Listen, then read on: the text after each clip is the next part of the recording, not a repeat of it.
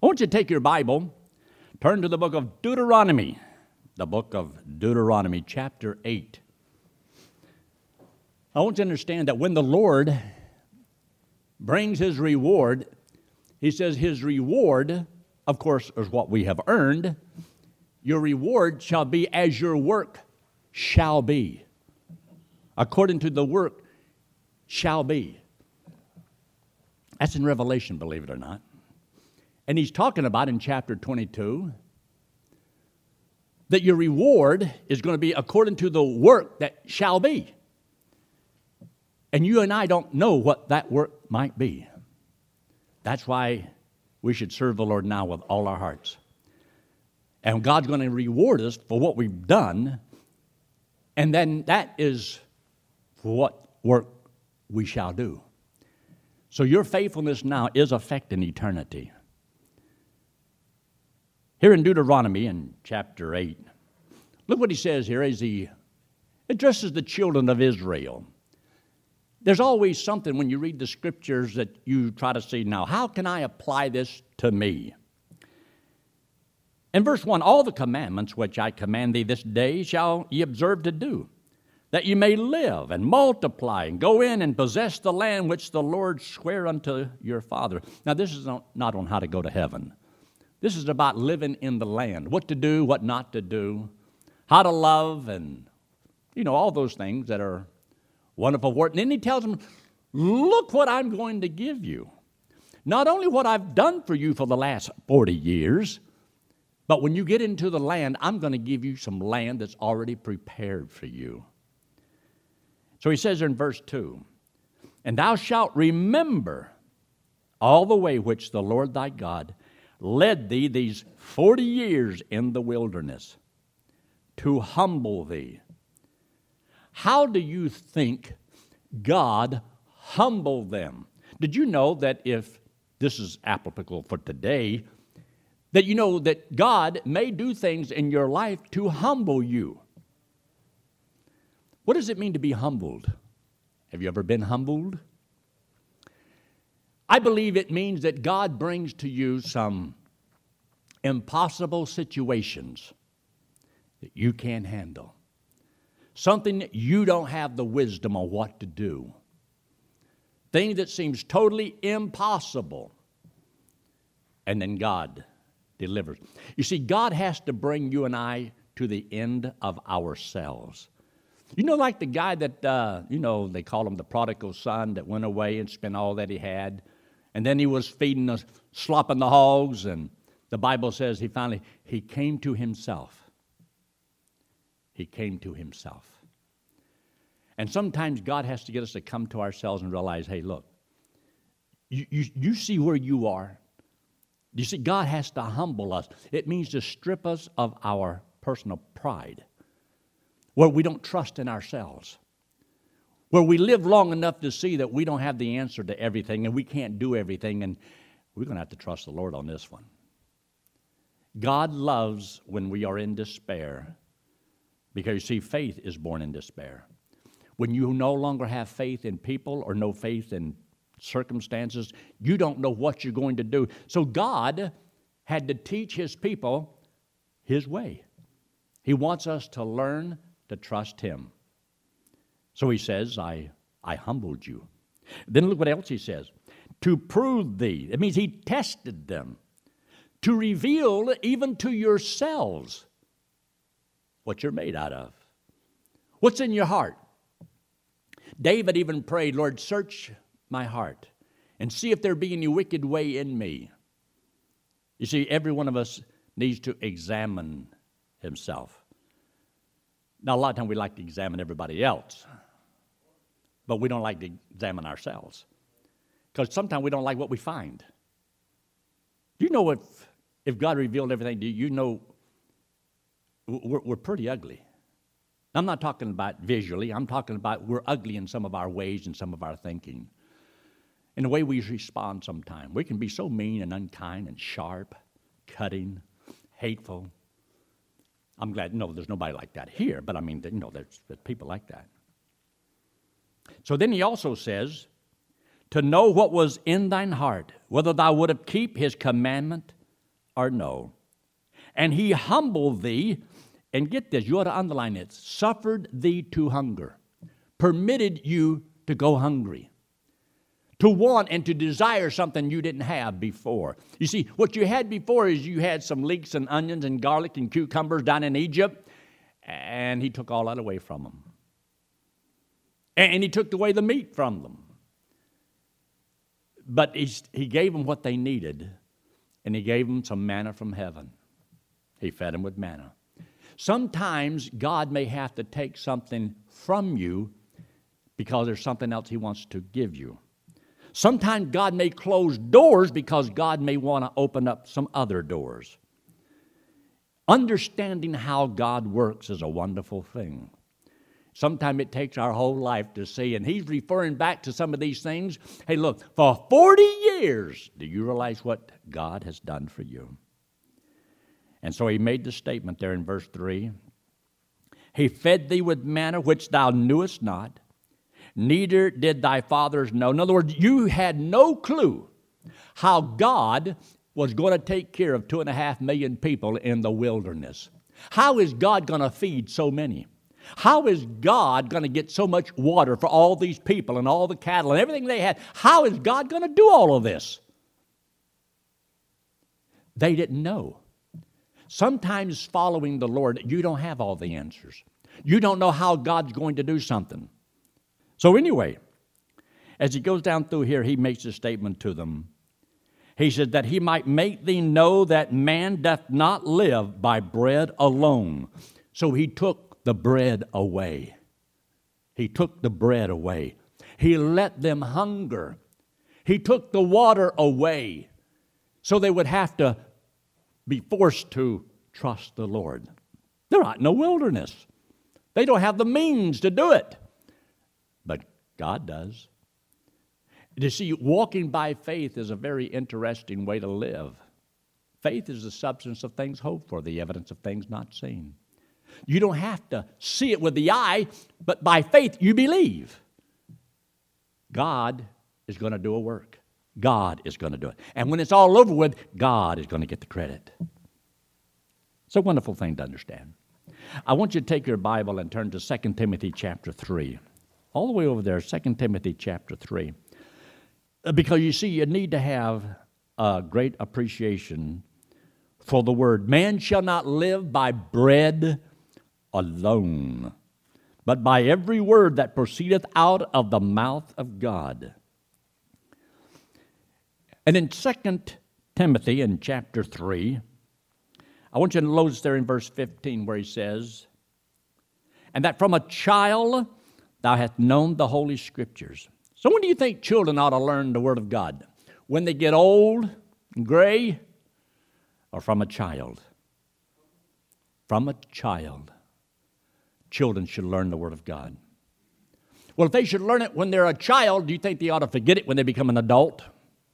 Remember, the Lord says to remember, to remember, to remember. So we should learn the Word of God while we are young. You see, Paul is talking to young Timothy, who is grown up now, about what to do concerning the Word. Preach the Word, be instant in season, out of season, but always preach the Word. But he says the Scriptures you learned when you was just a, a child. Scriptures usually is a reference to Old Testament scripture because they didn't have the New Testament. But look what he says about him in verse 16. All scripture, Old Testament, New Testament. Even Peter referred to Paul and his writings as scripture. But he says, All scripture is given by inspiration of God and is profitable for doctrine, for reproof, for correction, instruction in righteousness, that the man of God may be perfect, complete, truly furnished unto all good works. So if you want to serve the Lord, and we should serve the Lord, but serving the Lord is because you are fit or meet, you are prepared to teach what God wants you to teach, and to go wherever God wants you to go. Remember the missionary that says you should have an open Bible and an open map? Lord, where do you want me to go? But here he makes the statement that yes, the Word of God is important, and every one of us should learn His Word. You know, in Matthew chapter 4 and verse 4, when the devil was going to tempt Jesus Christ, well, he did. How was Jesus able to withstand the temptation of the devil? He quoted to the devil the Word of God. But remember, it was the devil that also quoted Scripture. But he just put a little spin on it, just a little twist here and there. Did you know that sometimes you do what you do because you put a twist upon the Scripture to justify what you really want to do? You take things sometimes out of context, and you can do it on purpose because it, it justifies in your mind, helps your conscience to be able to live with the decisions that you make. But lead the Scriptures along without trying to manipulate them. Don't try to manipulate the Word of God. Don't use this phrase, well, I prayed about it. I prayed about it. It doesn't matter if you prayed about it or not. If the Word of God says no, it's still no. Doesn't matter how much you pray. More Christians live a life of sin because they prayed about it.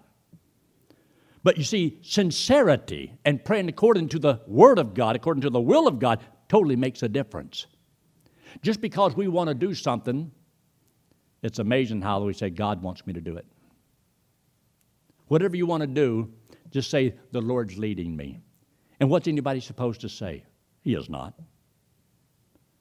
So, whatever we want to do, sometimes we say, Well, it's God's will.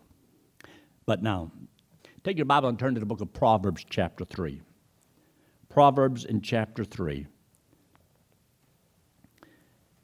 You and I need to understand that there's a, a lot of things that are in the Word of God given to help us to understand why it's so important to seek the Lord's word on everything. The Bible says there is a way that seemeth right unto a man. Seems right. It's just that it's not right. But it seems right. So you find out what the Word of God says, and the Word of God does not contradict itself. There are seemingly contradictions in the Bible, but since it doesn't contradict and you know that principle to be true, then you have to find out okay, what is the real meaning of these two thoughts that seems to contradict. But look what he says there in verse 4. So shalt thou find favor and good understanding in the sight of God and man. One of the reasons for studying the book of Proverbs is because the book of Proverbs is a collection of wisdom help a man to know how to get along with God and how to get along with man and how to get along with himself, to understand, to discern. So he says in verse 5, it's a verse that we often have kids at camp learn, but it's also important for adults to learn. Trust in the Lord with all thine heart. Trust Him. Do you realize that a lot of times it's so easy to doubt God? When you doubt, it means you're unstable in your belief in your trust. It means you're a fence straddler. You're not sure which side to get on. Sometimes it's difficult to discern your own thoughts. Is this of God? Is this my opinion? So you study the Word of God enough, and if you really want what God wants you to have, if it's the wrong decision, God can reveal it to you. But you and I can't be afraid of making decisions and live our lives in fear. Sometimes we have to make a decision and realize it's not the law of the Medes and the Persians, and God may open your eyes a little bit better, enlighten you a little bit better. Might send somebody along and says, uh, you know, that's not the best decision. I think that maybe you ought to consider this or this and this. Sometimes we need somebody else to help come alongside and guide us. That's why the Lord tells us you learn the Word of God so that you can help lead others, how you can help guide others, to be an example of the believer in word and in deed. Because in word and in deed means you are light in what you say and you're light in what you do because there's others who are walking in darkness, and some Christians need somebody to have a little light, to shed a little bit of truth. So he says in verse 5 Trust in the Lord with all thine heart Lean not unto thine own understanding. Because you're and I, see, we're limited. When you're limited in knowledge, you're limited in ministry. Therefore, you want to learn more so that you can do more. If you don't sense that God is using you as much as you think you ought to be used, then maybe you need to do something about it. Prepare a little bit more, be a little bit more aggressive, look for opportunities. But if you just sit and wait for God, you may sit and wait forever and never do anything. Always seeking the Lord, always walking with the Lord, always praying to the Lord, always looking for opportunities, something that you can do for the Lord. And if you'll notice there in verse 6, it's a very important verse. In all thy ways, not some of them, all thy ways acknowledge him, means thank God. Think about what God wants and everything that you want to do, everything that you say. Think about what God says. And he shall direct thy paths. Or does that what it says? Is that what it says? He, he might direct thy paths. He shall direct thy paths. Be not wise in thine own eyes. Isn't that a good statement? Be not wise in thine own eyes, but in everything seek the wisdom of the Lord. Look in Proverbs, try right here. Proverbs chapter 28. Proverbs chapter 28. Proverbs chapter 28 and verse 9. If you don't have this verse underlined in your Bible, it is a good verse to underline because we know that everybody should pray to the Lord. But there's a warning here in this verse that you need to consider. Verse 9 He that turneth away his ear from hearing the law, from hearing what God says, even his prayer shall be an abomination. That's why I say, just because you prayed about something doesn't mean that it's right. Check your walk. Are you walking right now according to the light you right now have? Are you seeking to do what God wants you to do with the understanding that you now have? And you see, if you will not obey the truth that you already know to be truth, then God says that He can cause you not to be able to see down the road. Because you see, if you reject truth, you can't get to the next one. You reject light, you can't get to the next. So that's why you have to always be willing to obey that which you know. Even in the book of Philippians in chapter 2 says the same thing. Walk according to the same rule. Mind the same thing.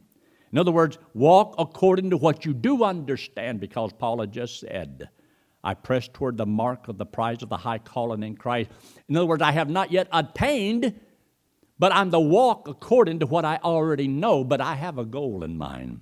I want to know the power of his resurrection. I want to know what it's like to live on the other side of the resurrected life. And there was somebody who's died and come back from the dead.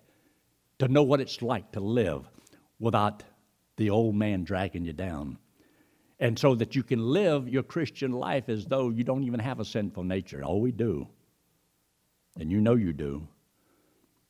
But you don't consider him.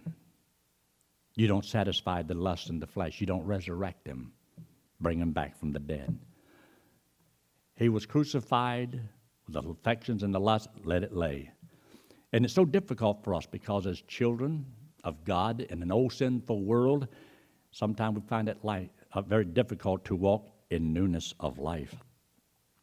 But according to this verse, look what he says His prayer shall be abomination In other words, because God says, you don't even want to walk according to the light that I've given you, and then you want to ask me for something. It's like a rebellious child wanting favors from the Father. And sometimes it just doesn't work that way. While we're here in the Old Testament, look there in Joshua chapter 1. Joshua chapter 1. Do you realize the day that we're living right now has never been lived before? Isn't that wonderful? So, therefore, live this day with your eyes upon the Lord, with a heart that says, I can't wait to see what God's going to do. You know, it's so easy to be down and discouraged about everything. Or you can realize that there's a God that knows the future, and He has some wonderful things out there. I don't believe God is a dull, boring God. If God is not a dull, boring God, why should my life be dull and boring if I'm walking with Him? Maybe you look at the world and you think the way you think, and you're down and discouraged, and it's boring to you because you're not walking with the Lord. See, it's so easy to say and not to do. But here in the book of Joshua, he told him, he says, Yes, Moses is dead. Moses is dead. He says, But as I was with Moses, so will I be with you. So he makes a statement there in verse 5 There shall not any man be able to stand before thee all the days of thy life. Boy, isn't that a good verse? How'd you like Lord to say that to you? Well, did you know that this is still the truth? If I serve the Lord and all my trust is in Him, I need not fear what any man can do unto me. In verse 5, he says, As I was with Moses, so I will be with thee. I will not fail thee nor forsake thee. Isn't that a wonderful promise that you and I can have as we live our lives? And we know that our Heavenly Father is going to bless us and protect us if we walk with Him. I will not fail thee. I will not forsake thee. Isn't that somewhere in the New Testament too, like in Hebrews chapter 13? I'll never leave you and never forsake you. Same promises. Or what? Not we in a, a warfare? We're in a warfare. I'm a citizen of two countries. But anyway, look there in verse 6. Be strong. Did you know that is a command? Be strong. And then you go to the book of Ephesians in chapter 6. That's why we always say study the book of Joshua and the book of Ephesians together because it's um, both talking about as a servant in this life how to fight and what weapons to use. And that our weapons that we have, which is the Word of God, the sword of the Spirit. And he makes this statement be strong and good courage. So that means it's possible for you not to be strong and not to have good courage. You can be down and disheartened dismayed, fearful, despair. But see, it all depends on how you're thinking between you and God. So he makes this statement in verse 7 Only be thou strong and very courageous, that thou mayest observe to do according to all the law which Moses, my servant, commanded thee. Turn not from it to the right hand or to the left that thou mayest prosper whithersoever thou goest. Isn't that a good verse? That you may prosper in whatever it is God wants you to do.